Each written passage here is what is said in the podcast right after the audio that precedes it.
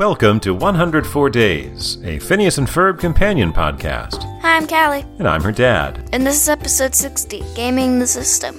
So this is the one where they're they're playing and making video games. Actually, they're putting themselves in the video game after seeing the video game that Buford was playing. Makes sense? Okay. And Doofenshmirtz wants to become the manliest man in the tri-state area. And he's going to use the ball gown inator To to, do do, so. that. So how does that plan work, Callie? Shoot all the guys with the, the nader, and they go into ball gowns, and you've won. Yeah, and then you're the only one not wearing a ball gown, so you're obviously the manliest man left standing. The Formula. The formula for this episode came in at an 8, pretty good. We didn't see Linda at all, and Isabella was already there, so their two elements didn't come into play, but everything else was there. In fact, Dr. Doofenshmirtz said, curse you twice. So at the end of the last episode, Callie, you were saying that you were really looking forward to this one. What do you like about this episode? The song. Okay, what's the song? Let's go digital. Let's go digital. Yeah, that's I liked. I really like the music of that song. Uh, it's a really good one. What was that previously used in? Which episode? Out of Toon. Hmm, From the end of season one. Yeah. Right, they just were playing it there when they were showing how they were putting together the the, the cartoon studio, right? Yeah, so it was foreshadowing. But here we get the whole song. It's a good one. What? I feel like I should be saying more about this episode. But there's not really much to talk about. I mean, it was Candace running around inside the video game, and it was another fight scene between Dr. Doofenshmirtz and Perry. There were lots of visual gags. It was good. I liked it quite a bit. Um, but it was fairly simple, I guess. Well, let's just get into our top three. This is gonna be a really short episode. It's gonna be like six minutes. We've already established that I'm going to go first. So after Candace is investigating what they were doing, well, sorry, when they turned on the machine, it tripped, a, uh, blew a fuse, and so she lost power with her hair dryer. So she came down in a towel with her hair dryer to see what was going on. They put her in the game, and you know she didn't know what to do, and and Phineas said, "Well, you need to duck and jump," and so she ducked and then got hit in the face with something, and then she jumped and got hit in the face with something. He's like, "Well," he's like, "Okay, not necessarily in that order," and then as as he was trying to talk her through the level, she just kept running into stuff. I like the part where she was riding an elevator down, and it's like duck, duck, duck, duck, and she just keeps getting hit in the face with fruit or something. I right? think. I wasn't seeing it, but I just heard duck, duck, duck. And then she falls backwards and starts going head over foot over head down these large stairs. And Phineas is like, "Stop falling, stop falling." That whole sequence right there. That was my number three. My number three is Perry and Doofenshmirtz are having a fight scene, right?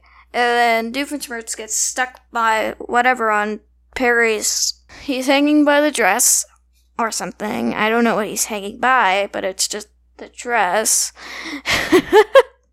and then Doofenshmirtz is like, oh, great, everyone's staring. I liked shortly after that. It was on my short list when he's getting smacked into the tops of buildings and he gets hit hard enough. He flips around and lands back in the basket of the balloon. And Perry looks at him like, had this look of, How'd you get back here on his face? You sounded like Doofenshmirtz. Dr. Doofenshmirtz was like, Exactly as I planned it. right, my number two, right at the very end, when uh, Dr. D is falling into the cotillion wearing the ball gown that he got when Perry shot him with the ball gowninator, and he lands and then gets crowned. And he's like, What an honor! And how humiliating. So thank you and curse you.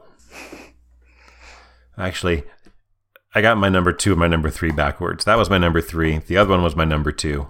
It's fine. It's fine. It's fine, it's fine, it's fine. Because, Callie, our number ones and your number two are all part of the same sequence, right? I think so. Yeah. So let's set it up. All right. It- right after they'd all gotten out of the game and Isabella had defeated the Buford boss Apparently. by taking a picture of him, Smile. the three of them, Phineas and Ferb and Isabella were standing to one side, and Candace was still standing there in her towel, and she's like, Well, now how am I going to get ready for Jeremy? And then the last thing I guess that Perry did was he shot the Nader. ball gowninator, and the beam came down and hit the three kids, the three three younger kids, and they immediately were all wearing ball gowns, and it was just You would expect Candace to be aware. yes, that's it, right? Because we're all expecting at that point that she's going to get shot with the the ray, and instead, instead all the other three end up end up in ball gowns. Then Ferb said, Apparently, do what we did. And uh, and then Jeremy shows up, and he says, "Candace, you look beautiful," because she'd also been shot with the ray shortly after No, that. no. No, what happened? no, oh no, No. Hers, hers was the one that Perry had been wearing, and it came down because when Perry fell down, he was using it like a parachute, a parachute, and and then he landed. Oh, there you are, Perry. And then the dress came and just fell down on top of Candace. And then Jeremy said, Candace, you look beautiful.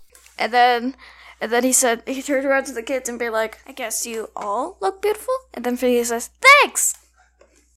So there was a lot of laughs in that segment. Specifically, My number two was actually what I just said.